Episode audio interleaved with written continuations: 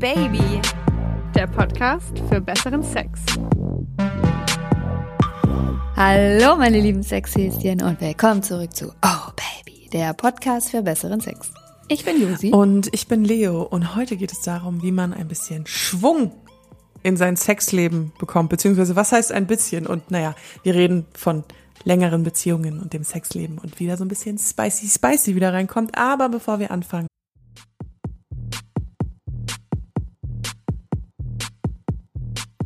Und hier noch ein bisschen Werbung. Die Kuschelsaison steht an. Es wird kälter, die Tage kürzer, die Zeit auf dem Sofa oder im genau, Bett. und länger. Halloween steht auch vor der Tür. Der Advent kommt, Weihnachten kommt, irgendwo am Horizont ist auch Silvester.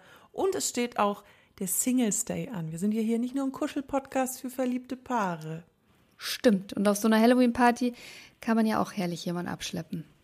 Oder es sich danach selbst machen. Wir wollen ja auch die, die, die sich gerne selbst machen, nicht ja, hier vernachlässigen. Es gibt Optionen in jeder Lebenslage, zum Orgasmus zu kommen. Und falls ihr noch irgendwie Tools braucht, um es euch selber zu machen, oder falls ihr diese Tools auch verschenken wollt, Da haben wir was für euch. Denn wir wollen ja alle heiße Spielchen und heiße Orgasmen im Bett oder nebendran oder wo auch sonst. Und ich weiß, ihr habt das ganze Jahr drauf gewartet. Unser Rabattcode von Amorelie ist da. Denn beim Online-Shop Amorelie steht aktuell alles unter dem Zeichen Gib's mir, Amorelie. finde ich super. Und egal ob Auflegevibrator, Dildo, Peitsche, Gleitgel oder Kondome, mit dem Code OBABY20 kommt ihr 20% Rabatt auf das gesamte Sortiment, außer Geschenkekarten. Und der Code gilt bis zum 11.12.2022. Hast du eigentlich schon diesen neuen Song von Amorelie gehört? Ich, ich liebe den ja. Nee, zeig mal, lass mal hören. Ich wünsche viel Spaß mit dem Ohrwurm. Du machst mich heiß, amore mio. Zu welchem Preis, amore mio? Gib's mir schnell, amore mio. Werbung Ende. Was erwartet euch in dieser Folge? Wir werden ein bisschen, wie immer, aus dem eigenen Bettkästchen plaudern, über Sexflauten und was wir vielleicht auch schon gemacht haben, um da wieder Schwung reinzukriegen. Und dann, das ist das eigentliche Highlight, ähm, haben wir Jana Baccio bei uns in der Sendung. Die ist Sexualpädagogin. Ihr kennt sie vielleicht auch von Instagram oder TikTok. Da ist sie ganz stark unterwegs und YouTube klärt früher auf. auch. Also ich habe sie immer geguckt. Früher YouTube, ja. Du bist mit ihr Ach. aufgewachsen sozusagen. Ähm, Jana ist natürlich trotzdem sehr, sehr jung. Trotzdem Fangirl-Moment, Fangirl-Moment. Kleiner Fangirl-Moment. Die ist bei uns in der Sendung und wird wahnsinnig viel wissen. Wollte grad sagen, die wird uns- Wie man aus der Sexflaute rauskommt. Und dann gibt's, wie immer, Community. Community. Ding, ding, Ihr ding. seid ja auch ganz- also vollgepackt. Viel, viel. It's gonna be a long one. Es, Entschuldigung, Das wir dürfen nicht doch. drin. Es wird eine lange Folge. So. Ja, die wunderbare Sexflaute, liebe Josi. Ja. Deswegen. Wir sprechen aus ja. Erfahrung und wir, Keine Zeit zu verlieren. gucken- ja, wir sprechen aus Erfahrung. wir sprechen aus Erfahrung und gucken jetzt mal ganz kurz, ganz traurig. Äh, Es ist unglaublich, was das für ein großes Thema ist in, selbst in meiner Beziehung. Wie lang? Egal, ich will gar nicht wissen, in welcher Beziehung, ja, das äh, behalten wir für uns. Aber was war deine längste Sexflaute? Deine längste Zeit ohne Sex? In einer Beziehung? Zweieinhalb Monate, glaube ich. Girl, das ist ja noch gar nichts. Also, kurzer Disclaimer, falls ihr die äh, zum ersten Mal eine O-Baby-Folge hört. Ich bin äh, um die 30 und bin gerade auch erst in, in meiner ersten richtig, richtig langen Beziehung. Davor hatte ich mehr nur so eine, ja, so eineinhalb, zweijährige, zweijährige. Deswegen ähm, kann ich besser über One-Night-Stands reden als über längere Beziehungen. Während Aber Jos was war insgesamt deine längste Zeit ohne Sex? Ach Also so, die insgesamt die längste, das ist schon länger. Das, ähm, also ohne Sex mit einem anderen Partner. Äh, warte mal, 2005, ja, ich darf ja nicht so Oh, da, rechnen. wird in, Jahr- da, da, da wird in Jahren gerechnet. Da wird in Jahren gerechnet. Ähm, drei. Drei, Jahre, kein, dann Sex. ja. Das nennt man äh, das, das dann zur Liebe. Ich habe das mir aber viel selber gemacht. Also ich habe nie masturbieren Bieren. aufgehört. Deswegen, ähm, nee. Bei dir, wenn du zweieinhalb Monate als wenig bezeichnest, dann bin ich mal jetzt gespannt. Also die längste Phase, seitdem ich aktiv mit 18 Jahren ins Sexleben eingestiegen bin, die längste Phase ohne Sex hat ähm, zwei Jahre gedauert und da habe ich auch sehr wenig masturbiert. Das lag tatsächlich daran, dass ich quasi schwanger sitzen gelassen wurde. Und schwanger reißt man sich jetzt auch nicht unbedingt direkt den, den nächsten auf. Da hat man ein paar andere Probleme. Ja, da hat man andere Themen auf dem Tablett. Genau. Und in einer Beziehung? Und nach der, nachdem das, noch ganz kurz, so nachdem das Kind dann auf der Welt war, dann hast du ja auch nicht direkt wieder Sex. Und da hast du ja auch das Problem, dass du dann auch erstmal wieder jemanden finden musst. Also so äh, kamen diese zwei Jahre da zustande. War, ich fand es aber auch nicht schlimm. War jetzt auch mal in Ordnung. Und in einer Beziehung, weiß ich gar nicht, warum ich davon so erstaunt getan habe. Ja, aber auch so drei Monate. Ah, ich dachte, du kommst jetzt an mit einem halben Jahr. Nee, drei Monate. Drei, drei nee, Monate. ja, drei Monate. Also plus minus ein, zwei Wochen oder so. Und es kommen natürlich auch immer wieder mal oder kamen auch in der Vergangenheit so Durststrecken, die vielleicht jetzt am Stück nicht so lang sind, vor, Mhm. die aber halt, weißt du, wo du einfach mal drei Wochen keinen hast. Und dann hast du, dann hast du Sex und dann hast du mal wieder zwei Wochen keinen. Und dann hast du Sex und dann hast du wieder drei vier- Wochen Ja, keinen. okay.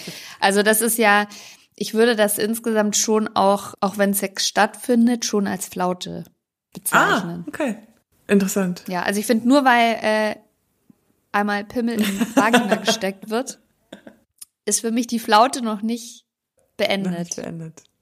Ja, stimmt. Also ich definiere Flaute schon als Das Sexleben äh, hat keinen Raum in der, also so, so nach dem Ja. Motto Quickie zählen nicht, sondern das Sexleben hat wirklich einfach gerade keinen Raum in der Beziehung sozusagen.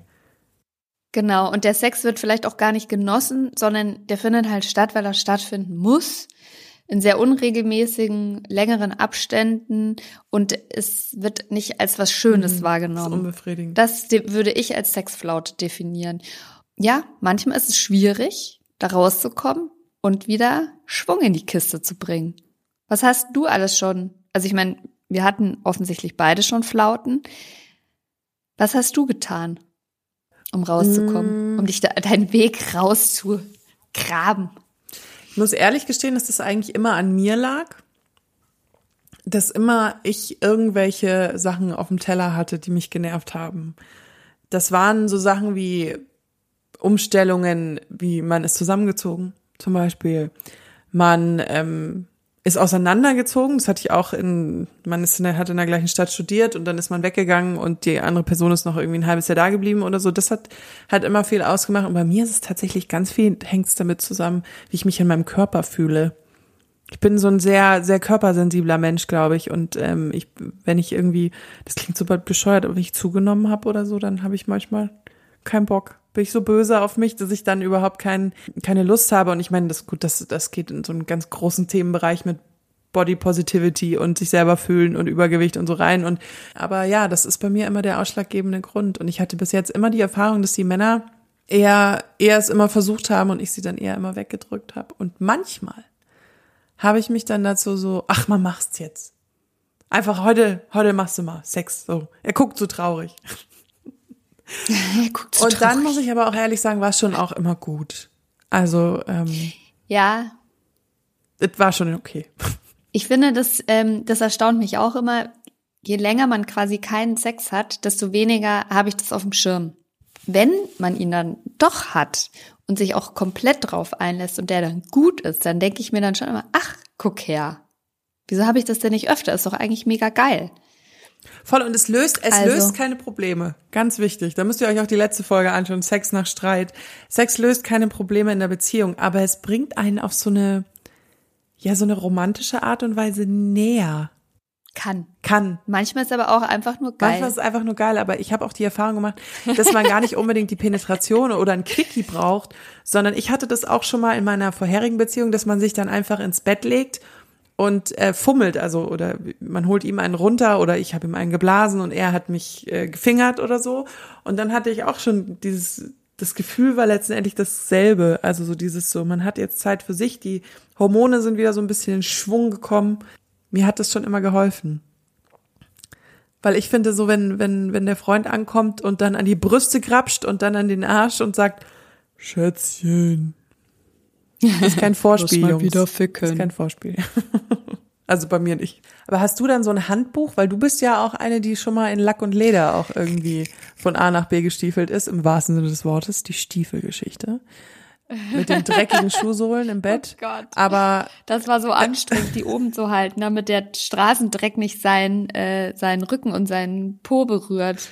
Oh, hast du dann, hast du solche Mittel gegriffen? Äh, zu was Mittel gegriffen? Zu solchen Mitteln gegriffen? Also ich habe, ich habe tatsächlich eine Schublade in meinem Kleiderschrank, die ist voll mit Sexschüssel.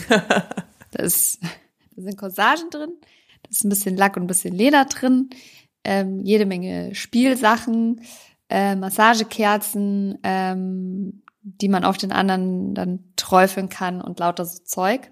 Aber die muss man aufmachen wollen. Okay. Die muss man, also das ist nicht, aber die, diese Schublade ist sehr gut, wenn ich merke, jetzt ist gerade richtig Flaute. Und das kann ja alle möglichen Gründe haben. Also meistens ist wirklich der Stress, psychischer Stress, Stress in der Arbeit, Stress in der Familie. Auch zum Beispiel ganz fies war für mich Corona. Da war ich so unfit, da, also da ging bei mir gar nichts, wochenlang, weil mich das so ausgenockt hat. Und ganz oft ist es aber auch zum Beispiel, dass in der Beziehung einfach was nicht rum, rund läuft. Und das zieht sich dann wie so ein ekelhaft zäher Kaugummi. Und da brauchst du dann manchmal diese Schublade, um wieder für so eine Initialzündung. Also ich bin nicht die Fraktion, die jetzt Leuten sagt, ja, bei uns daheim läuft's nicht, dass ich dann sage, ja, jetzt zieh mal irgendwie hübsche Wäsche an und leg dich ins Bett oder schmeiß dann Vibrator aufs Bett und dann sind alle eure Probleme gelöst. Davon halte ich tatsächlich nichts, aber ich habe eigentlich eine gute Kommunikationsgrundlage mit meinem Partner, wo man gar nicht so viel Schwung reinbringen muss, sondern so manchmal einfach aus dieser Flaute, aus diesen Durststrecken rauskommen muss. Und da finde ich, manchmal kommt man mit so einem Bang raus. Aber es macht natürlich Sinn, wenn man die Sachen halt vorher auch schon quasi verwendet und jetzt nicht so. Wie Kai aus der Kiste plötzlich. Wir, wir, wir, wir sprechen eigentlich nie über Sex. Wir trauen uns eigentlich auch gar nicht, den einen oder die andere auf die und die Art und Weise anzufassen. Aber jetzt schmeiß ich mal alles aufs Bett. Hier Vibrator, hier die Wäsche, hier die Peitsche. Das finde ich macht dann wenig Sinn. Stimmt. Meine persönliche Meinung. Ich bin, ich merke auch selber, mir, bei mir ganz, ganz wichtig ist, sich ähm, nicht unbedingt zum Sex zu verabreden, aber zu gemeinsamer Zeit zu verabreden. Also wenn dann, ähm, und ich finde es so faszinierend, wie man sich aneinander vorbeileben kann in einer Wohnung. Wie man, ja, wie fabelhaft. man, und das müssen noch nicht mal super viele Zimmer sein, zwei reichen. Der eine sitzt in der Küche und der andere sitzt im Wohnzimmer. So, oder wenn ihr jetzt so diese offene, der eine im Schlafzimmer am Computer und spielt abends, lassen wir es Computerspiele sein, FIFA, was auch immer und du sitzt im Wohnzimmer und guckst Sex in the City. Und dann sieht man sich die ganze Woche nicht und dann lebt man aneinander vorbei. Du kannst auch gemeinsam in einem Raum sein und wunderbar nebeneinander herleben, indem zum Beispiel beide auf der Couch sitzen, es läuft eine Serie und beide haben das fucking Handy noch in der Hand. Ich will jetzt nicht so viel vorwegnehmen. Ich glaube aber, wenn, wenn man in so einer Flaute steckt, das ist gar nicht oft das, das ähm, Allheilmittel jetzt am Sex selber zu arbeiten.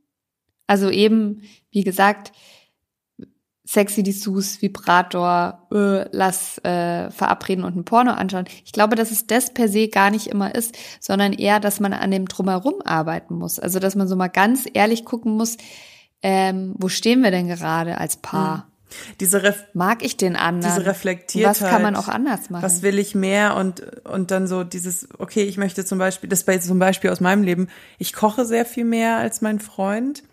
Was aber dazu führt, dass ich alleine in der Küche stehe, weil auch einfach, ich bin so, ich, ich koche dann auch so schnell und so, so ehrlich gesagt, dieses gemeinsame Kochen finde ich immer so ein bisschen schwierig, weil man immer sich gegenseitig im Weg steht oder so. Und dann ist mir irgendwann mal aufgefallen, dass ich aber halt immer alleine in der Küche stehe. Und mittlerweile versuche ich das zu etablieren, dass er sich dann halt dazusetzt. Und dann man halt miteinander redet, über den Tag zum Beispiel. Der halt so, er kam aus der Arbeit, ich kam aus der Arbeit und ich koche zwar, aber ich habe nicht das Gefühl, alleine gelassen zu werden in dem Moment, sondern dass wir gemeinsam ein Leben leben. So und dann reg ich mich witzigerweise auch weniger drüber auf, dass ich die ganze Zeit kochen muss. und äh, oder auch eben sich zu Filmabenden zu verabschieden. Ich weiß, es ist immer ein hoher Konflikt, was geguckt wird. wenn man dann einen Freund hat oder einen Partner, der vielleicht nicht den gleichen Geschmack hat, aber einfach so merkt, so das zu versuchen und auch zu merken, wenn der andere nicht darauf anspringt. Also wenn man sagt, hey, wollen wir heute Abend Film gucken und immer kommt, oh nee, auch zu sagen, ach, ich würde mir das aber wirklich wünschen. Also ich würde finde die Vorstellung toll, mit dir auf der Couch zu liegen und zu kuscheln. Und dann kann man fummeln. Und dann hat man vielleicht Sex.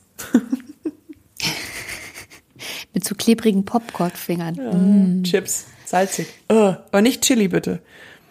Wollen wir mal zur Gianna? Ja, unbedingt, ja, unbedingt. sogar. Wir hören jetzt mal auf zu labern Lassen die und holen die, holen die gute Gianna. Die ausgebildeten mal. Sexualpädagoginnen ran.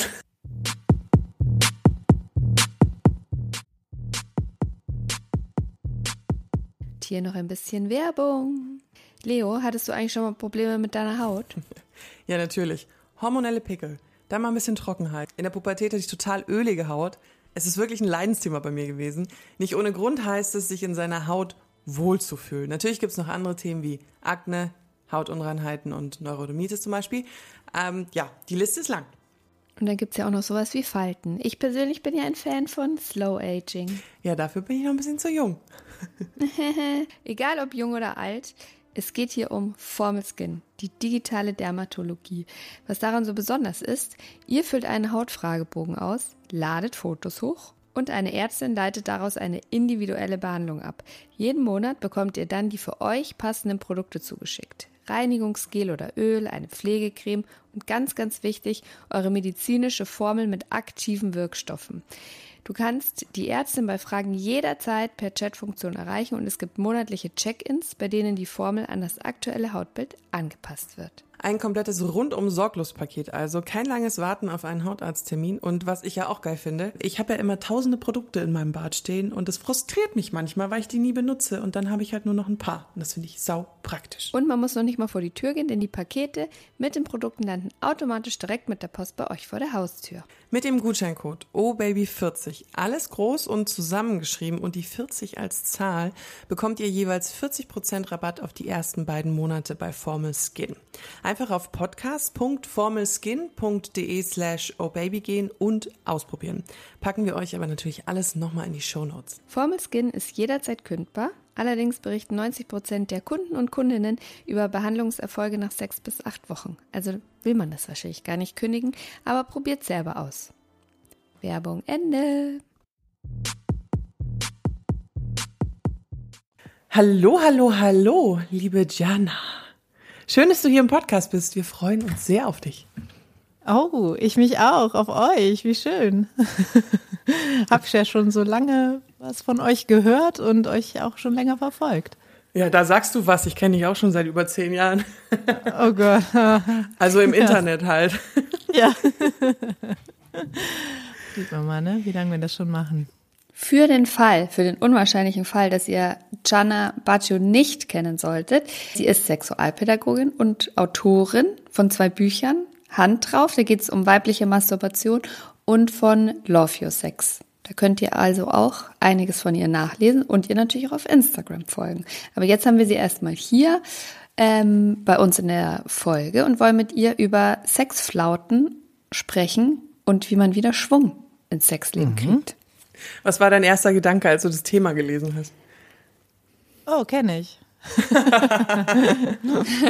ja, kenne ich nicht nur aus meiner eigenen Historie, sondern kenne ich auch, weil ich da viele Fragen zu bekomme. Mhm. Ist das ein ja, wahrscheinlich auch.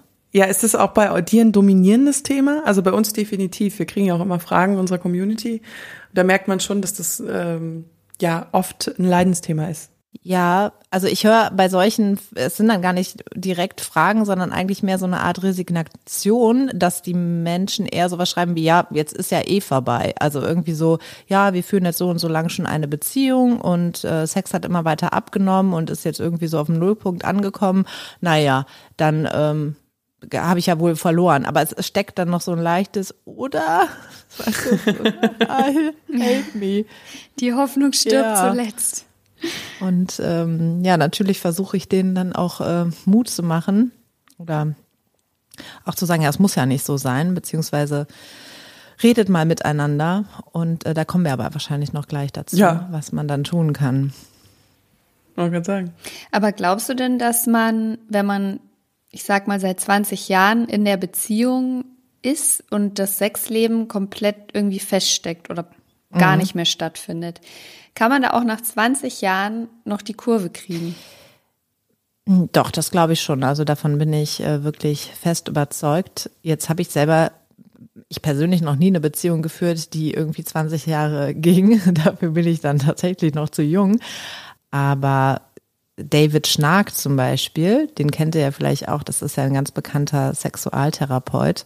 Und der, finde ich, macht auch in seinen Büchern total Mut und erzählt äh, zum einen sehr offen über sein eigenes Sexleben und wie das so gelaufen ist. Und der ist ja tatsächlich jetzt ein paar Generationen über uns. Und äh, zum anderen aber auch ganz, ganz tolle Beispiele von Paaren, die, mit denen er zusammengearbeitet hat. Und das macht wirklich Mut. Und ja, also durchaus kann man ja auch noch im Alter Sex genießen und Spaß daran haben. Ähm, ganz lustig, weil ich mich da gestern mit meinem besten Kumpel drüber unterhalten habe und wir auch so sinniert haben, ob das eigentlich sein muss, auch, dass man ein Sexleben führt oder auch ein Sexleben mit dem eigenen Partner oder der eigenen Partnerin führen muss. Und ich finde, das ist immer total Definitionssache. Also das definiert ja jeder für sich selbst.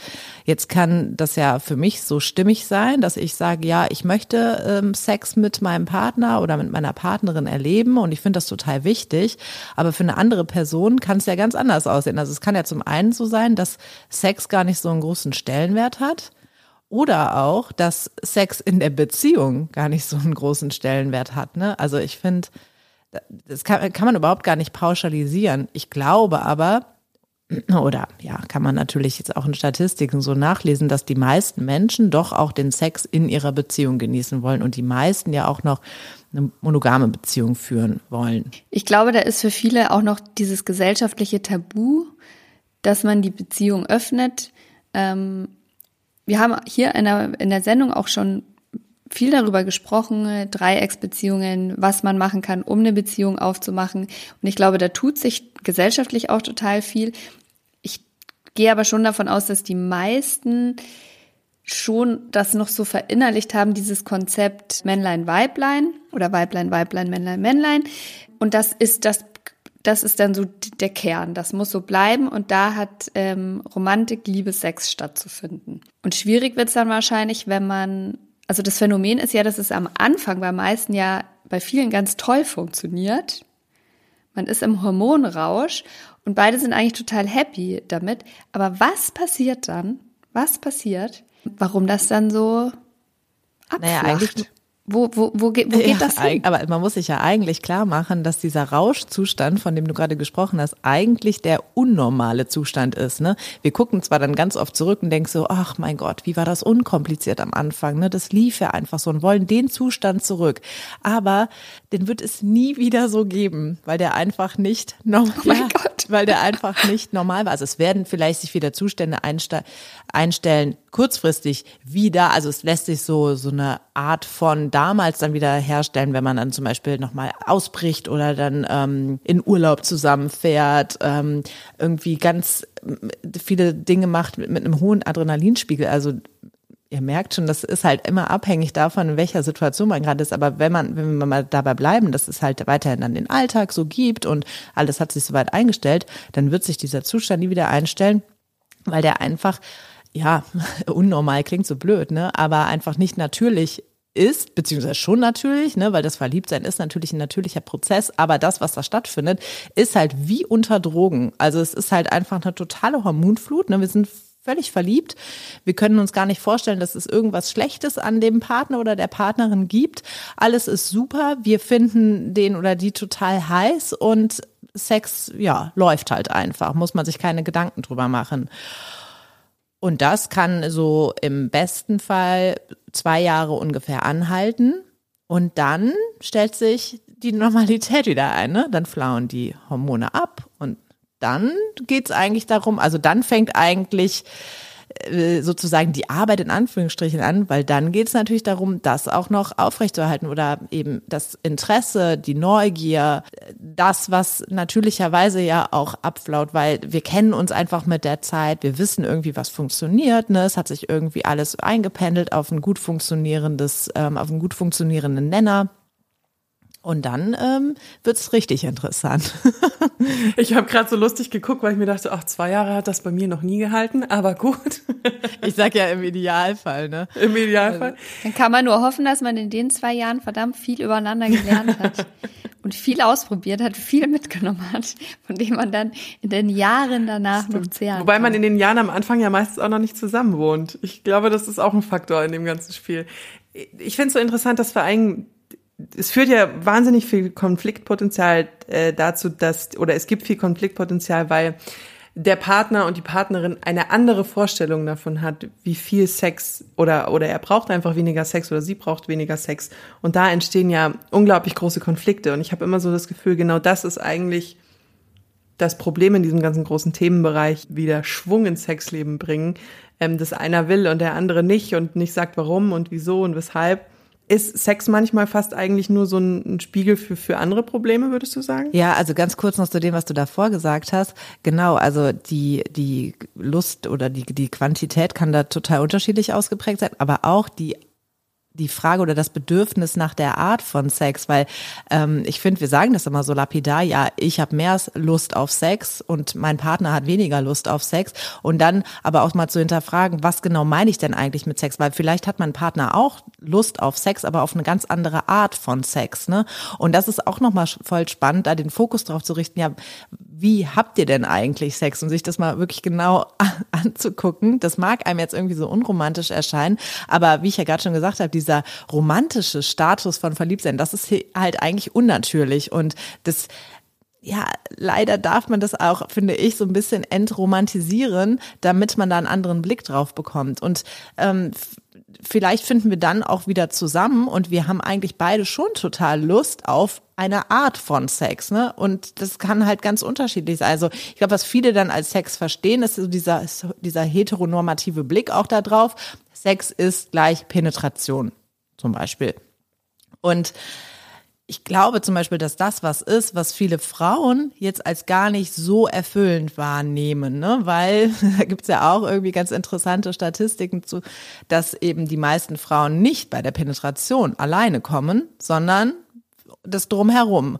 Und jetzt stell dir mal vor, der Sex würde das viel mehr beinhalten, dieses Drumherum und dass eben die Klitoris viel mehr mit einbezogen wird. Ich glaube, dass dann viele Frauen das sehr viel erfüllender wahrnehmen würden. Und wenn sie wenn man das so be bespricht ne, und wenn das offen liegt, ja, das wäre doch cool. Also dann kann man ja schon auch noch viel Sex miteinander haben, nur eben eine andere Art von als das, was man vielleicht vorher als normal irgendwie angesehen hat oder als die Definition von Sex. Und ja, es Ich jubel gerade.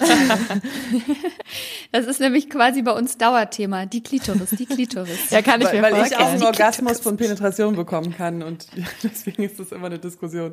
Ja, das, das hilft ja schon alleine auch da immer wieder drüber aufzuklären, ne? dass es natürlich ähm, einen gewissen Teil von, von Menschen gibt, die durch die alleinige Penetration kommen können, dass die Anatomie das so hergibt, aber dass eben bei der überwiegenden Anzahl und ähm, als ich zum Beispiel äh, groß geworden bin, da war das ja noch gar nicht so bekannt oder da wurde noch gar nicht so öffentlich drüber gesprochen wie heutzutage und wie sehr hätte ich mich da auch gefreut, wenn das schon viel mehr besprochen wird, damit auch ich mich angenommen und normal fühle.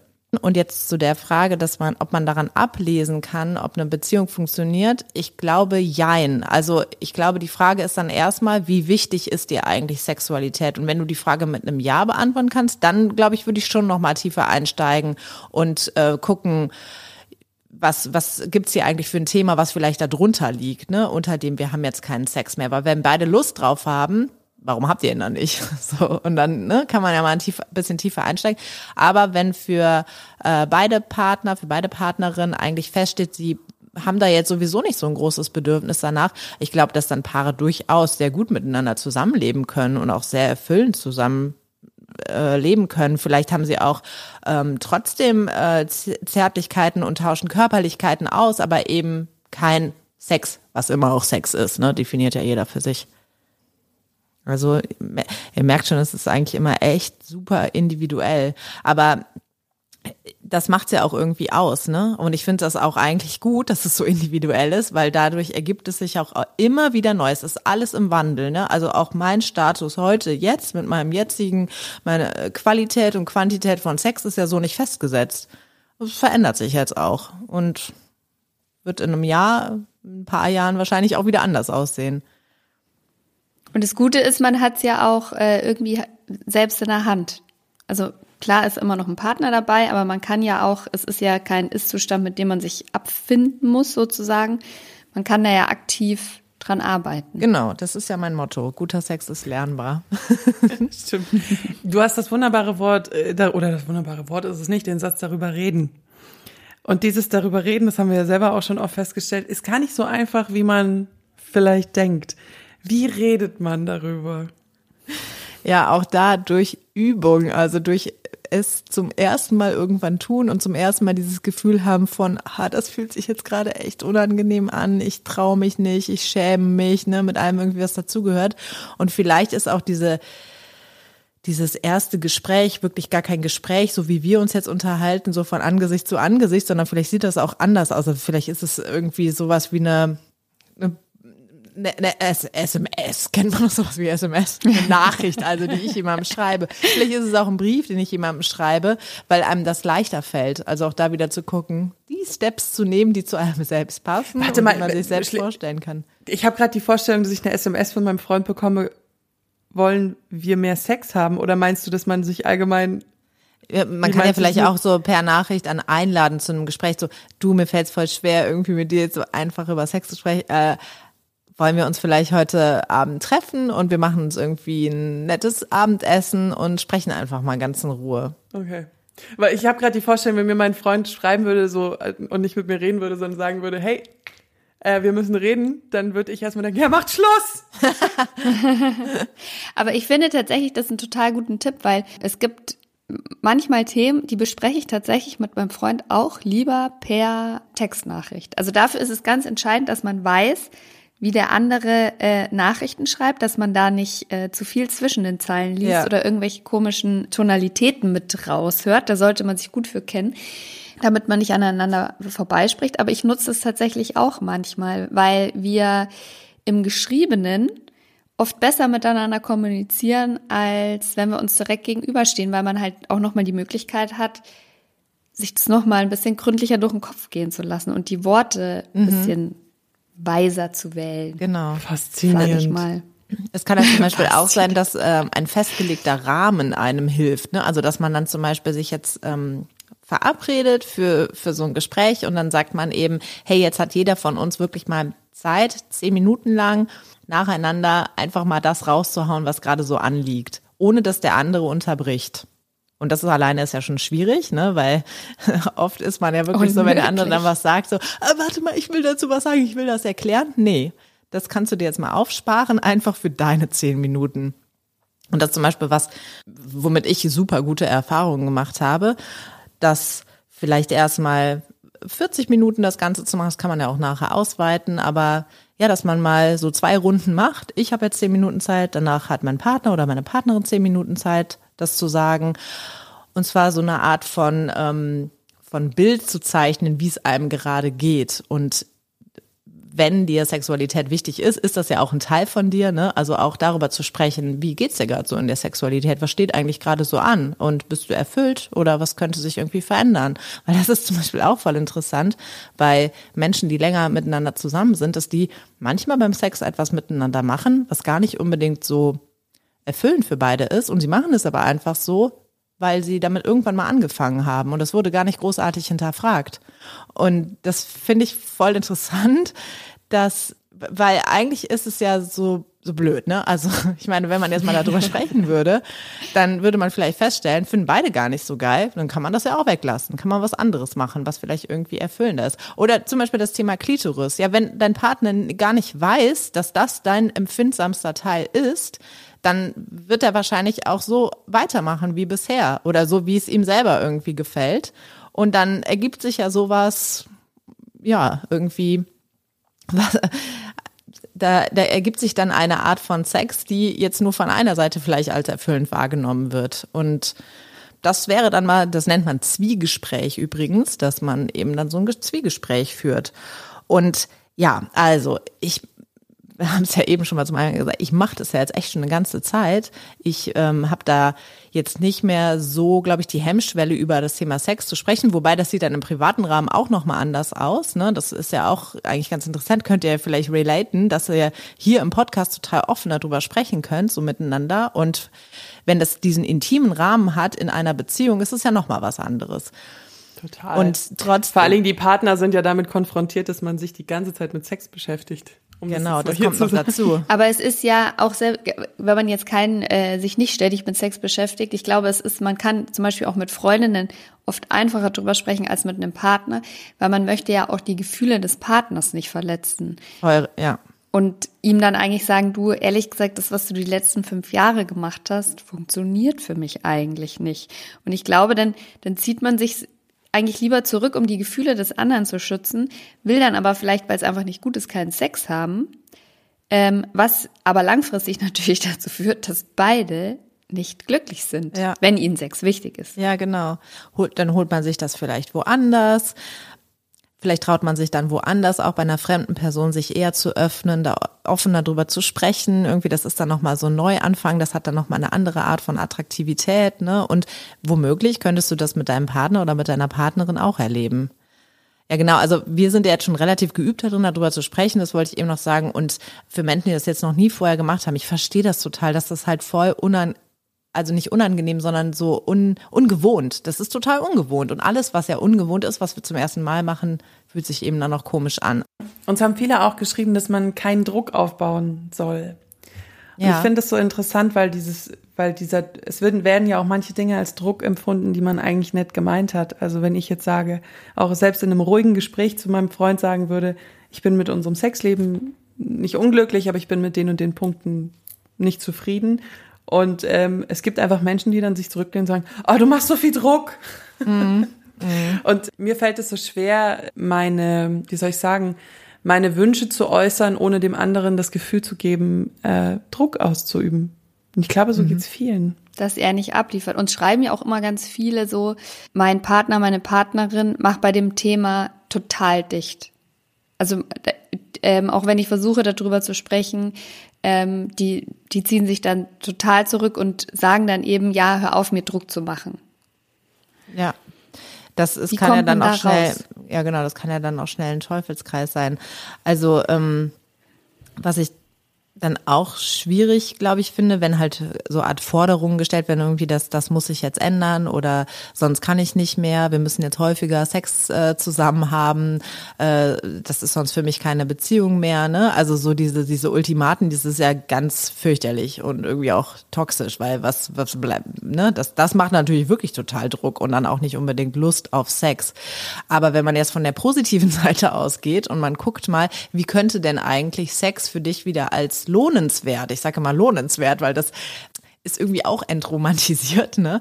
Aber es stimmt total, weil für viele wird Sex gar nicht als lohnenswert empfunden, weil es dann irgendwie anstrengend ist. Man macht vielleicht das, worauf man gar keinen Bock hat. Äh, jetzt dauert das hier noch so lange und eigentlich will ich jetzt nur noch meine Ruhe. Die Stellung ist unbequem, meine Oberschenkel brennen, ich muss mich ausziehen. Und dann sind, äh, dann, dann kommt man von der anderen Seite her und dann sind plötzlich auch Lösungen da, die vielleicht erstmal undenkbar waren, wo man auch denkt, ja, das kann es ja jetzt wohl nicht sein, weil man ein ganz anderes Bild mal wieder von Sex hatte. Ne? Vielleicht sieht der Sex dann von außen in Anführungsstrichen langweilig aus, aber ist äh, total gut, weil ja, weil es dem entspricht, wie ich mich gerade fühle. Also es gibt ja auch so ähm, oder ich habe das so genannt, so diesen lazy Sex oder den, den Sex, den dann viele so am äh, klassischen Sonntagmorgen irgendwie zusammen haben, dann ist es halt vielleicht jetzt gar nicht das große Herumturnen, sondern es einfach aneinander gekuschelt, die Löffelchenstellung und ganz langsame Bewegungen und siehe da, auf einmal kann wieder sowas wie Erregung auch empfunden werden. Also ich finde manchmal ist es kein Wunder, dass keine große Lust da ist und keine große Erregung da ist, weil der Sex dann viel zu schnell eigentlich abläuft, die Bewegungen viel zu schnell sind, dass der Körper gar nicht hinterherkommen kann. Ich habe das in so einer Übung auch beschrieben, äh, dass du dir den Sex im Grunde vorstellst wie auf so einer Bühne dargestellt. Also wenn du dir jetzt deinen Sex mit deinem Partner oder mit deiner Partnerin einmal ähm, auf der Bühne vorstellst, wie würde das jetzt eigentlich anfangen in äh, Vorspiel oder Vorakt, Hauptakt und noch das Spiel danach? Und da Entschuldigung, ich muss grad, ich habe gerade ja, so Bilder im Kopf. Da denkst du so wieder, oh mein Gott, ey, das will ich mir doch jetzt gar nicht vorstellen, mein Gott. Ja, aber trotzdem, jetzt bleib mal dabei, guck da jetzt mal genau hin, weil das ist jetzt spannend. Wer initiiert eigentlich den Sex und was passiert dann eigentlich? Und äh, keine Ahnung, also passiert das jetzt zum Beispiel so, ihr reißt euch stürmisch die Klamotten vom Leib und fallt übereinander her. Ich glaube, das ist in der Anfangsphase eher so, danach eher weniger. Und was passiert denn dann da eigentlich? Küsst ihr euch? Gibt es dann sowas wie Oralsex? Also hat dein Körper eigentlich die Möglichkeit, in Erregung zu verfallen? Oder wird der jetzt irgendwie da so reingeworfen und muss einfach funktionieren? Ja, dann wird mir das auch Druck machen, ne?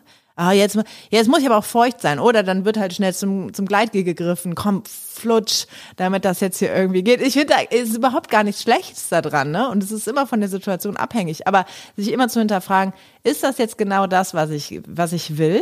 Oder nicht? Bin ich jetzt eigentlich dann vielleicht auch nur passiv dabei? Und ich würde eigentlich auch ganz gern ein bisschen aktiver sein. Also ich finde, in jedem Step eigentlich, den man so macht, steckt irgendwas drin. Und da auf sich und den eigenen Körper zu hören und zu gucken, ja, bringt mir das jetzt was oder nicht? Ist das jetzt lohnenswert oder nicht? Weil das ebnet ja die Steine für, für die Zukunft sozusagen. Ne? Das macht ja aus, ob ich jetzt weiterhin Sex haben möchte oder nicht. Oder ob ich mich dann zurückziehe und sage, nö, ich habe abgeschlossen mit dem Thema. Ich ziehe mich jetzt zurück, ich will auch gar nicht mehr darüber sprechen. Mach mir nicht so einen Druck. Man liest ja insgesamt viel, wenn man, egal ob man jetzt durch Frauenzeitschriften, Männerzeitschriften blättert oder ein bisschen das Internet durchforstet und nach Sachen sucht, wie, wie kriegt man wieder Schwung rein, da kommen ja immer so ein bisschen diese Standardtipps. Also holt euch Sextoys, zieht dir schöne Dessous an, äh, guckt zusammen irgendwelche Pornos. Geht in den Swingerclub. Ich glaube, ich meine, ich finde das allesamt, finde ich persönlich zum Beispiel super gute Sachen, die kann man machen.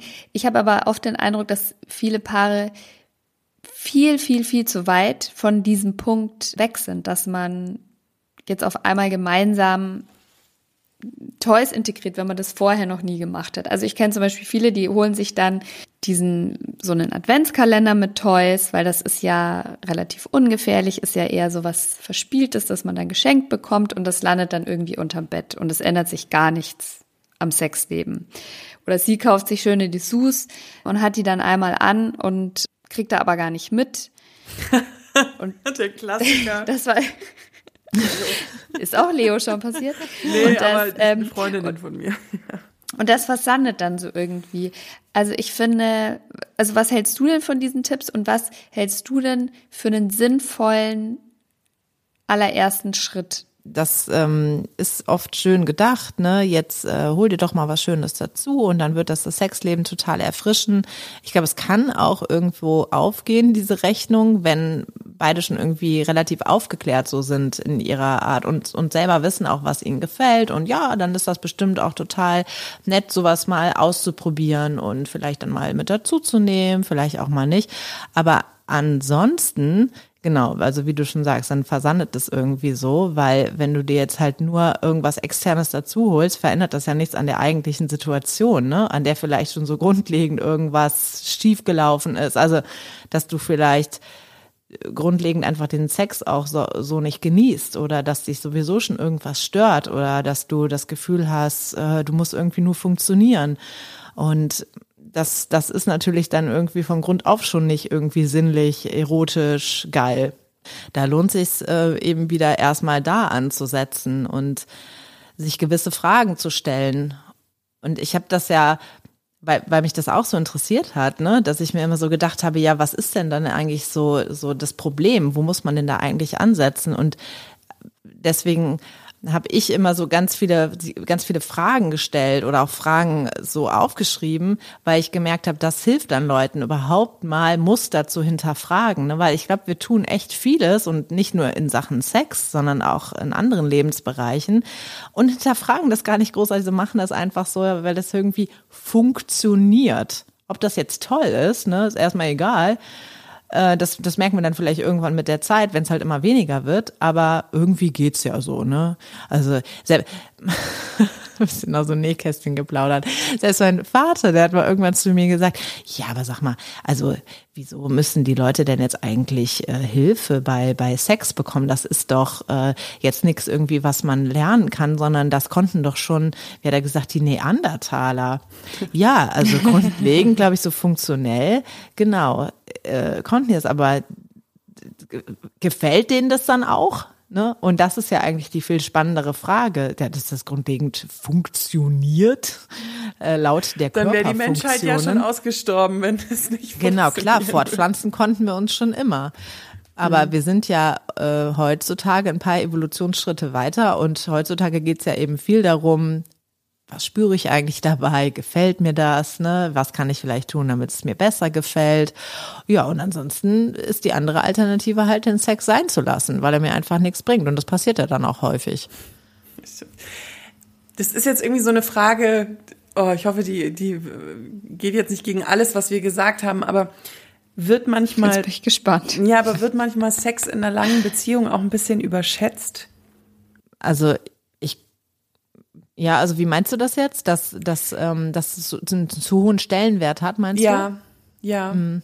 ja. Und dass also der Druck glaub, auch viel von außen kommt. Also ja, wir sind ja, der, wir sind okay. ja zur Zeit in den letzten zehn Jahren auch, ich sage jetzt zehn Jahre, weil sich ja auch viel verändert hat in den letzten zehn Jahren auch mit Social Media. Der, die, die Gespräche über Sex sind ja irgendwie immer offener geworden, aber irgendwie auch immer nicht immer offener. Also man redet viel über Sex, ja. aber wenig über die Details. Und ich habe immer das Gefühl, dass sorgt für wahnsinnig viel Druck. So, wir sind total offen, wir sind total free. Wir reden jetzt über Klitoris und wir wissen auch, wie sie aussieht und aber nur weil man weiß, wo die ist und wie die aussieht, hat man ja kein erfülltes Sexleben. So. Ja, also ich glaube nicht, dass die ähm, das Sex in einer Beziehung zu hohen Stellenwert hat, sondern äh, sozusagen in der Gesellschaft oder einen weirden Stellenwert, weil Sex ist halt auf eine bestimmte Art und Weise wird es dargestellt und ähm, wir sagen zum Beispiel häufig so im Kreise der Sexualpädagogen, ähm, äh, dass wir oversexed, but underfucked sind. Also mhm. oversexed. Ja, ne? das ist eine gute halt Zusammenfassung. Halt ja. Überall, klar, überall ja. verfügbar, auch theoretisch. Aber wir haben ihn weniger. Und wenn wir jetzt ein paar Jahrzehnte zurückgehen, dann ähm, glaube ich, war das, dann haben sich die Leute die Frage zum Beispiel so gar nicht gestellt, sondern da war irgendwie so freie Liebe, ne, und irgendwie da wurde ja Sex nochmal ganz, ganz anders auch gesehen. Und da wurde ja viel mehr gevögelt. Und äh, wir sind aber jetzt heute halt da, dass wir Sex auch so über teilweise schon haben, weil wir es halt überall auch sehen. Ähm, und den dann noch zu haben, oh mein Gott, ne? Also das, äh, ich finde das schon auch nachvollziehbar, warum das so ist. Das und eben weil Sex zusammengefasst, Entschuldigung. naja, und weil Sex auch häufig dann auf eine Art und Weise nur dargestellt wird und dass das natürlich nicht für alle unterschiedlichen Menschenwesen passt, ist ja völlig klar, ne? Wenn du dann Sex irgendwo in einem Film, in einer Serie dargestellt siehst, dann ähm, haben beide sofort Lust. Beide sind quasi immer bereit. Es funktioniert direkt reibungslos und ähm, sie haben Sex und kommen innerhalb weniger Sekunden oder Minuten. Ne? Ich meine, ja, okay, muss ja dramaturgisch auch passen irgendwie und es muss in so einen Film reinpassen, aber es ist halt überhaupt nicht realistisch. Und das kann dann schon sowas wie ein schales Gefühl zurücklassen, weil das nicht zu der eigenen Lust irgendwie passt, ne? Weil man denkt, ja, bei mir dauert das jetzt irgendwie länger oder irgendwie auf eine andere Art und Weise werde ich entzündet. Insofern, also ich glaube, der, der Stellenwert in Beziehungen, das ist grundsätzlich nicht zu hoch, nur ist eigentlich nicht passend zu dem, was wir halt ansonsten von außen mitbekommen und wahrnehmen. Das trifft's gut. Ich hätte noch ein letztes großes Thema quasi, das äh, mich auch persönlich beschäftigt. Wenn man Sex mit dem Partner hat, ist ja so glaube ich, gerade eher für Frauen ein Thema, dass man sich nicht richtig fallen lassen kann, dass man nicht abschalten kann, dass man äh, gedanklich irgendwie woanders ist oder sich auch nicht frei genug fühlt und deswegen den Sex vielleicht auch nicht genießen kann. Ähm, und wenn man ihn nicht genießen kann, dann will man ihn wahrscheinlich langfristig auch weniger haben. Mhm. Hast du einen Tipp, eine Idee, was man tun kann, wenn man da Schwierigkeiten hat beim Abschalten? Ich meine, ich weiß natürlich, mir ist bewusst, das ist eine Folge für sich. Ja. Ähm, Ich kann es ja mal versuchen, Ich frag kurz zu trotzdem. halten. Genau, also es gibt so ähm, sozusagen einen Trick. Also so, du kannst den, den Kopf quasi ein bisschen überlisten. Und äh, das eine ist die Atmung. Weil wenn wir so, so flach atmen, so wie vielleicht jetzt gerade, während wir uns so unterhalten und auch sehr viel ja jetzt mit Nachdenken währenddessen, ne, so, und wir reden jetzt gerade, dann ist es eher so, dass wir jetzt gerade sehr kopflastig sind und wir atmen dann eher flach. Und wenn wir jetzt im entspannten Zustand sind oder im Schlaf beispielsweise, dann atmen ja wir viel tiefer. Und das ist zum Beispiel auch was, was man sich dann zu eigen machen kann, wenn man merkt, ich bin gerade viel zu sehr im Kopf, ich kann mich gerade überhaupt gar nicht entspannen, dann mal auf die Atmung zu achten und automatisch atmet man auch tiefer in den Bauch hinein. Und siehe da, dann kommt auch mehr Gefühl dazu, weil der ganze Körper spürt mehr und äh, wir sind viel mehr so in unseren Sinnen und, und merken viel mehr am Körper und was da so vonstatten geht und können dann vielleicht auch mehr Erregung spüren.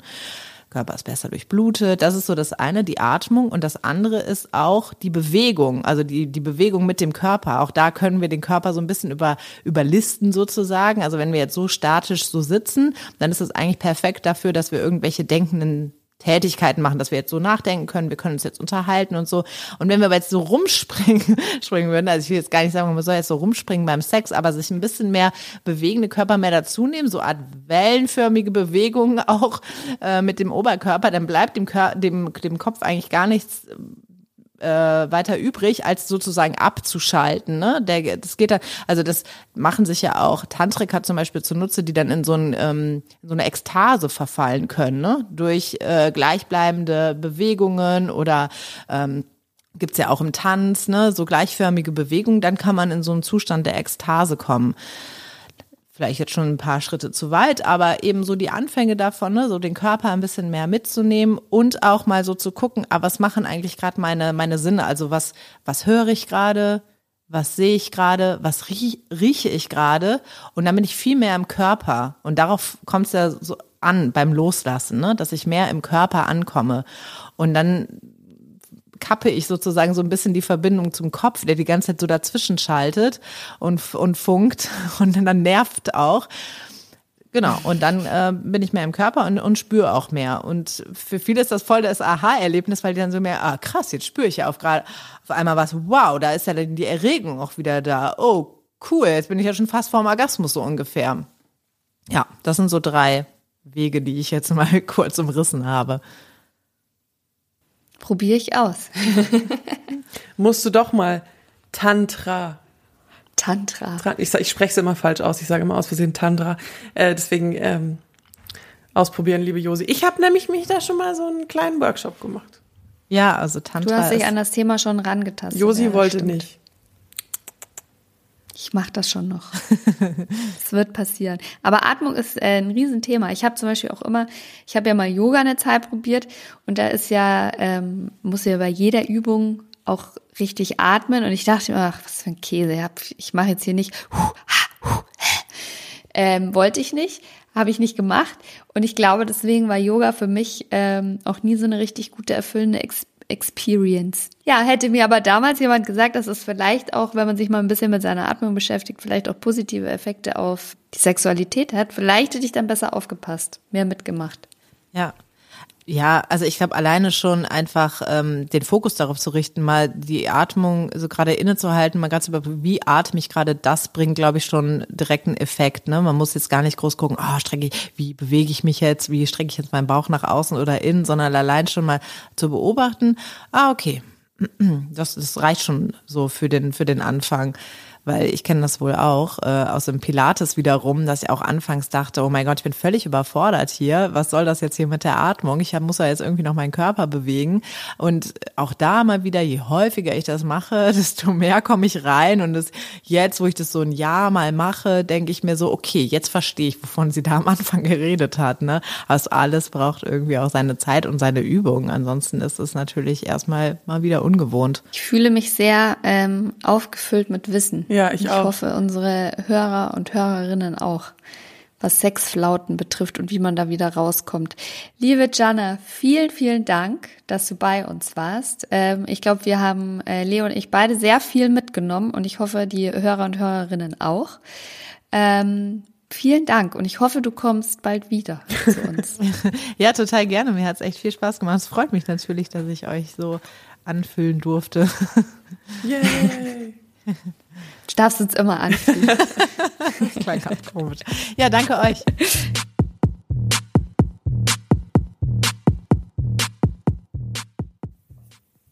Din, din, Din, din. din. Wir atmen beide ein. Das war, das war Mein schön. Lieblingssatz war, we are oversexed und underfucked. Da ist was Da dran. ist sehr viel dran. Da ist was dran. Jetzt haben wir sehr viel gesprochen. Du und ich und du, Jana und ich. Und deswegen, ich bin total dafür, damit ähm, alle, die uns jetzt zuhören, nicht total den Überblick verlieren, so, ein, so eine kleine Zusammenfassung machen. Gott, Gott, konnte ich mir das alles merken? Ist jetzt die, Ja, ist jetzt die Gretchenfrage.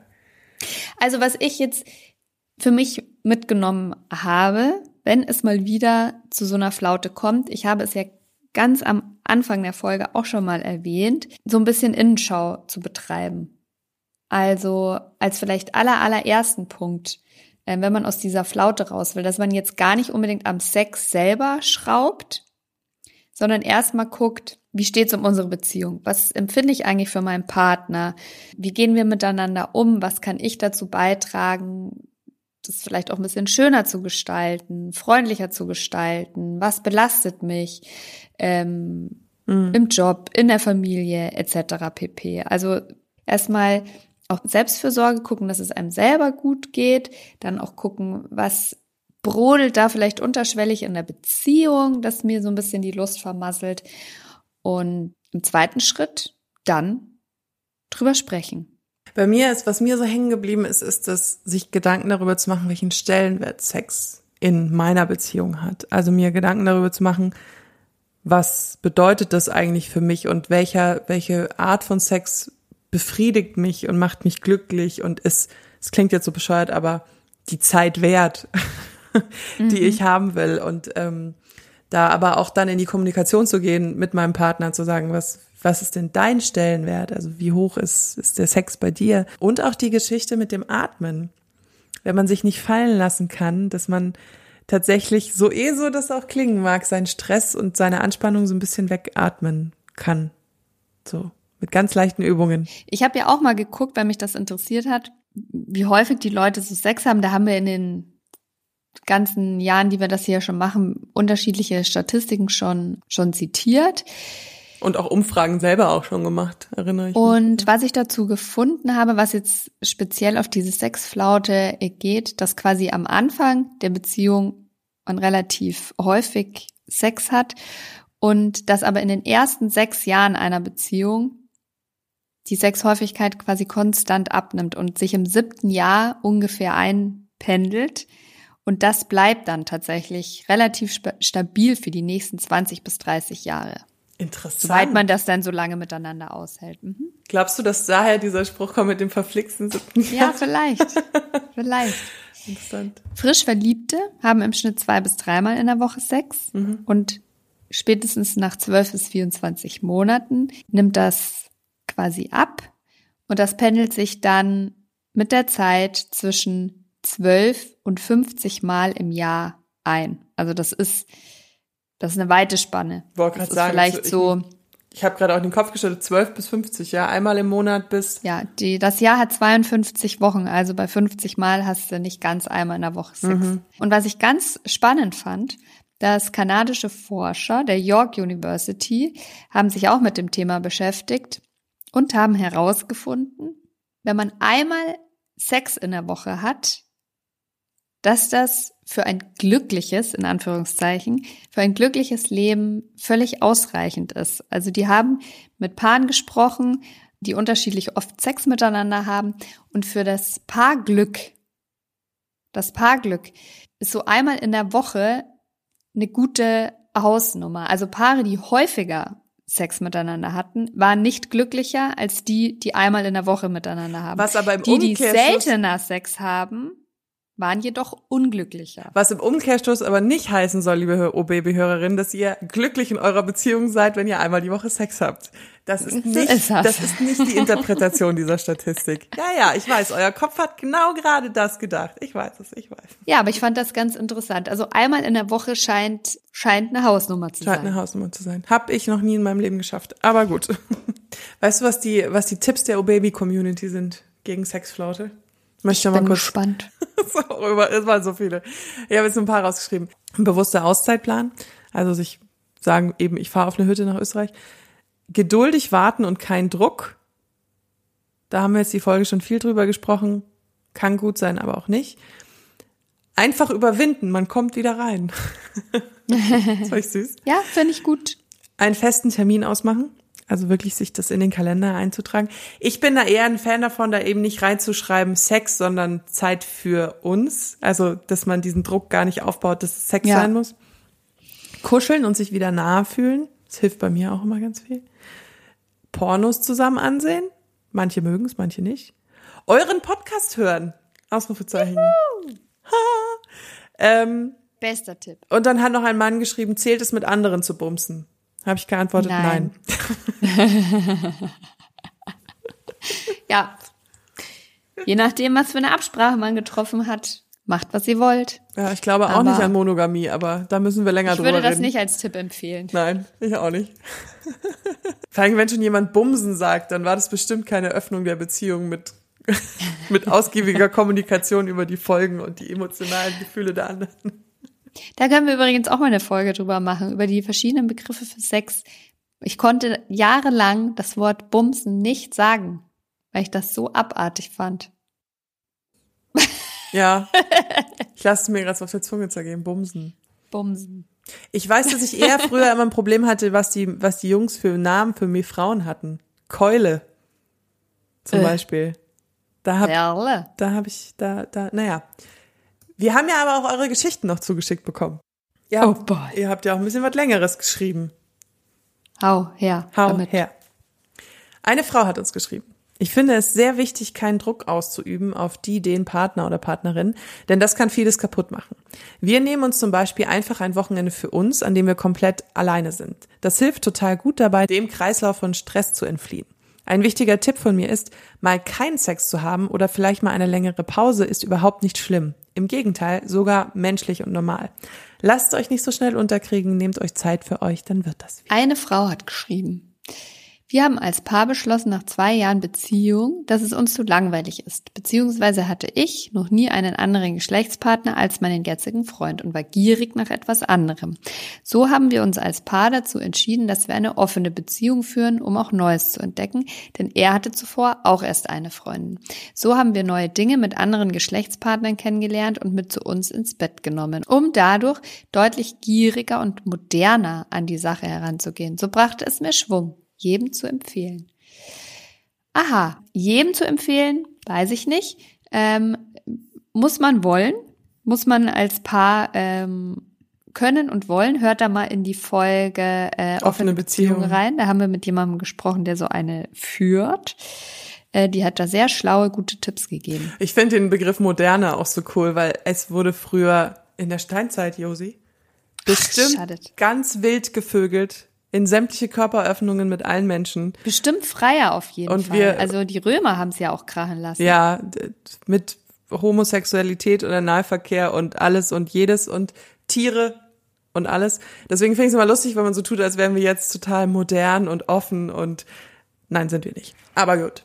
Wie Jana sagt, wir sind oversexed and underfucked. Genau. Statistisch gesehen haben wir weniger Sex als vor 30 Jahren. Aber reden offener über Sex. Ja, gut. Kann man philosophieren. Eine Frau hat uns noch geschrieben. Wir hatten zwei bis drei Wochen keinen Sex, was für unsere Verhältnisse, wenn man sich jeden Tag sieht, sehr lange ist. Weil er in der Prüfungsphase für die Abschlussprüfung von seiner Ausbildung war und ich kurz vor, vor der Klausurphase in der Uni. Wir haben uns fast jeden Tag gesehen, aber sind abends beide immer so müde ins Bett gefallen, dass es sich nicht mehr so ergeben hat und wir beide auch nicht wirklich in Stimmung waren, weil der Kopf eben voll mit anderen Sachen war. Wir sind daraufhin auf die Idee gekommen, um uns eine Nacht frei zu nehmen. Wir haben uns ein schönes, kuscheliges Airbnb irgendwo in einem Dorf herausgesucht und sind dann Freitagnachmittag dorthin gefahren. Wir haben eine Flasche Wein und einen auf Vorrat und etwas zum Abendessen mitgenommen. Dann sind wir zusammen ins Bett und das war eines der besten Male in der ganzen Beziehung. Einfach den Kopf ganz frei bekommen. Wir haben auch neue Sachen ausprobiert und ich hatte extra meinen Koffer mit meinen ganzen Spielsachen dabei. Vibrator, Gleitgel, Massageöl, alles, was man halt so braucht, Schrägstrich mag. Mitgenommen und dann haben wir uns bis spät in die Nacht hinein vergnügt. Samstagmorgen haben wir dann wieder zusammengepackt und sind heim, weil wir beide wieder an den Schreibtisch mussten. Ich fand das eine perfekte Lösung, um wieder etwas Schwung reinzubringen und den Alltag zu entfliehen. Allerdings muss man dazu sagen, dass es bei uns nie sehr lange Phasen ohne Sex gibt, aber dies war wirklich eine gute Lösung, wenn der Stress im Alltag das Sexleben einschränkt eine Nacht ist nicht zu teuer und nimmt nicht so viel Zeit in Anspruch. Ein Mann hat uns geschrieben. Dieses Thema stimmt mich sehr traurig, weil meine Partnerin und ich in dieser Hinsicht nicht zusammenkommen. Wir sind sehr lange zusammen, haben gemeinsame Kinder, wir haben vieles versucht, um unseren Sex wieder zu beleben bis sich in einer Paartherapie, ja, soweit sind wir inzwischen, herausstellte, dass Sex ein zentrales Thema bei uns ist. Wir haben viele Anregungen bekommen und es lief auch wieder an. Aber mittlerweile sind wir wieder am Ausgangspunkt. Wir haben sogar über Öffnung der Beziehung nachgedacht, was initial von ihr angestoßen wurde. Ich selbst habe Bücher gewälzt nach Tipps der Therapeutin und aus eurem Podcast. Aber sie lässt sich nicht so richtig beziehungsweise gar nicht mehr darauf ein. Ich bin inzwischen ratlos. Ich liebe sie und will mich nicht trennen, aber der Sex fehlt mir. Mit ihr. Mitunter denke, ich, ich bin für sie nicht mehr begehrenswert, was sie aber verneint. Will sagen, euer Thema ist mega komplex und birgt eine sehr große emotionale Komponente. Ja. Ähm, ja, das stimmt. Das ist, ähm, und das ist ja das, was wir jetzt mehrfach auch gesagt haben. Ich glaube, wenn es ähm, im Bett nicht, nicht funktioniert und da ähm, die Luft raus ist, um das jetzt mal so lax zu sagen. Ich glaube, der erste Anhaltspunkt ist tatsächlich erstmal an der Beziehung zu arbeiten, also erstmal als Paar irgendwie wieder zueinander zu finden. Und ich finde auch, dass man da sehr gut die Hilfe von äh, Paartherapeuten und auch Sexualtherapeuten äh, in Anspruch nehmen kann, die die haben gute Tipps. Ja, man darf die das helfen nicht einem weiter und die geben einem auch so ein bisschen so ein ähm, so ein objekt neutraleren Raum. Um ja, das wollte ich gerade sagen. Man darf das nicht so als Psycho, also ihr habt ein psychisches Problem zu sehen. Also ich habe immer das Gefühl, dass es ist ja mehr ein Coaching, also eine Paartherapie ist ja mehr ein, ein Mentoring von einer neutralen Person, die euch hilft, über eure Konflikte und auch über eure Wünsche zu reden. Und man darf das immer gar nicht so wir sind Psycho und wir passen nicht zusammen und wir versuchen es trotzdem oder so sehen, sondern ähm, das ist eigentlich eher als eine Möglichkeit, ähm, dass man daran arbeitet. In dem Fall ist es halt jetzt schade, dass das anscheinend trotzdem nicht funktioniert hat. So, ja. Eine Frau hat uns noch geschrieben, dass das wunderbare Pillenthema. Äh. Ich hatte während der Einnahme der Pille keinen Bock auf Sex, 0,0. Nur hat mein Freund, wir sind seit sieben Jahren zusammen und wohnen auch zusammen, einen hohen Sexualtrieb. Er hat unter dieser Situation extrem gelitten, war aber extrem verständnisvoll und hat mich nicht gedrängt. Trotzdem, trotzdem hatte ich oft Angst, dass er mich verlässt. Jetzt habe ich seit einem Jahr die Kupferspirale und meine Libido ist stärker als jemals zuvor. Ja. Das gute alte Verhütungsthema. Das Verhütungsthema also, der hormonelle Einfluss äh, auf die weibliche Libido. Ich hatte das ja auch ähm, viele Jahre, dass ich durch die Pille wirklich gar keinen Bock auf Sex hatte. Und also im Nach Nachhinein ärgere ich mich total über mich selber, dass ich das so lange mitgemacht habe, dass ich, äh, das ist ja total paradox, musst du dir mal überlegen. Du nimmst die Pille, um dich vor einer Schwangerschaft zu schützen. Die führt aber dazu, dass du überhaupt gar keinen Sex haben willst. Mhm. Man muss, also da, man muss dazu sagen, es, es gibt auch Frauen, bei denen die Libido nicht so sehr betroffen ist. Also es werden immer diese Geschichten erzählt, dass, dass es äh, dass die Libido durch die Pille tot gemacht hat. So, so kann man das ja eigentlich nicht sagen. Also es gibt Frauen, bei denen hat es nicht so einen hohen Einfluss darauf. Aber es gibt Frauen, auf denen hat es einen hohen Einfluss. Das möchte ich nur nochmal sagen. Ja, also auf mich, auf mich hatte es diesen hohen Einfluss und ich ärgere mich, wie gesagt, im Nachhinein, dass ich das so lange mitgemacht habe, weil ich bin dann, irgendwann, als ich dann auch meine Frauenärztin gewechselt habe, zu einer anderen Pille gekommen, mit der ich sehr viel besser umgehen kann und die nicht so einen starken Einfluss ähm, hat Mhm. auf meine Lust. Dann denke ich mir, das hätte ich ja auch schon viel, viel früher haben können. Möchtest du noch, die, noch eins Ding vorlesen Ja. und dann? Ähm, eine Frau hat uns auch geschrieben, ich finde es manchmal total schwierig, viel Sex in den Alltag einzubauen, gerade in Bezug auf einen Alltag mit Kindern. Ich habe morgens immer extrem Bock, aber wenn man alle Kinder fertig machen muss oder Angst haben muss, sie stehen gleich im Zimmer, ist es echt schwierig. Kleiner Einwurf von mir, I hear you, Sister. Abends bin ich oft ausgelaugt von Vollzeitarbeiten, Kinder, Haushalt. Da laufe ich jetzt echt nicht mehr ganz rund. Wenn wir Urlaub haben oder nur zu zweit sind, vögeln wir uns quasi das Hirn raus. Und das ist echt immer geil und wir würden uns das im Alltag öfter wünschen. Beide. Ab und zu, wenn es gar nicht passt und mein Mann sich dann einen Kaffee rauslässt, knie ich mich vor ihn hin und blase ihm ein. Oder auch wenn die Kids Hörspiel hören, versuchen wir dann eine schnelle im Nummer, eine schnelle Nummer im Bad zu schieben, was zwischen Mama, der hat mir das abgenommen, echt schwierig ist. Ganz interessante Nachricht, finde ich. Also so wie sich das anhört, ja. Ja. Äh, du bläst sie mal schnell ein oder äh, ihr sperrt euch ins Badezimmer ein und ihr vögelt im Urlaub äh, euch gegenseitig das Hirn raus, kann ich euch eigentlich nur gratulieren. Ähm, und ich glaube, dass da bei euch alles äh, Perfekt läuft. mega perfekt läuft, weil ihr ja noch so Bock aufeinander habt. Und ich finde, vielleicht kann man dann, ist, ist das dieser Moment, wo man halt sagt, die Umstände sind halt gerade Hm. so, ist aber auch okay, weil wir wissen, dass wir aufeinander Lust haben und wenn es möglich ist, dann nutzen wir auch die Chance. In der Zwischenzeit kann man sich ja vielleicht auch mal, das geht nämlich schnell und leise, mit Vibratoren oder er legt selbst Hand an, äh, auch mal kurz aushelfen, wenn jetzt eben nicht Zeit für gemeinschaftlichen Sex da ist. Und die Kinder werden ja älter, ne? Mit jedem Tag. Und dann werden auch diese, dann werden auch diese Phasen ähm, und die Abstände, wo die sich oder die Zeit, wo die sich selber beschäftigen können, wird immer länger und dann hat man auch immer mehr Zeit füreinander. Wie war das mit jedes Problem hat ein Ab die meisten Probleme haben ein Ablaufdatum. Ja, 18 Jahre. Ja, so schlimm ist es nicht. Also ich kann hier sagen, ab einem bestimmten Alter, da wollen die dann äh, gar nicht mehr so viel von dir wissen. Ja, okay. Ich spreche aus 0,0 Erfahrung, weil ich keine Kinder habe. Ich bin gespannt. Wollen, Fängt schon im Kindergarten an, okay. lass dir das gesagt sein. Bringen wir das Ganze mal zu Ende. Ich glaube, wenn wir jetzt nochmal eine Zusammenfassung machen, dann haben wir uns zum achten Mal wiederholt in dieser Folge. Nee, nee, nee, jetzt ist Schluss. Jetzt ist Schlüsschen. Ähm, es ist eine sehr lange Folge gewesen, die aber sehr informativ war und sehr geil. Ja, wenn ihr uns weiterhin folgen wollt, dann abonniert uns auf Spotify, auf Apple Podcast, dieser YouTube, wo auch immer ihr uns hört. Dann verpasst ihr nämlich keine Folge mehr und das hilft uns sehr. Unter anderem auch in den Charts. Ihr könnt uns auch liebend gerne bewerten oder auf Social Media vorbeigucken. Genau, folgt uns auf OBB Podcast oder mir direkt unter OBB-Josi. Da könnt ihr uns anschreiben ähm, und folgen und ähm, stellt uns gerne auch Fragen. Die versuchen wir immer zu beantworten und einige nehmen wir dann auch mit in die Sendung, in den Hörerquickie und versuchen das dann quasi vor versammelter Mannschaft für euch zu beantworten. Aber natürlich anonym, wenn ihr das wollt. Also machen wir eigentlich immer. Und wir fragen euch vorher auch immer. Also schreibt uns sehr gerne. Und jetzt bleibt mir eigentlich nur noch zu sagen, haltet die Ohren steif. Bis nächsten Mittwoch.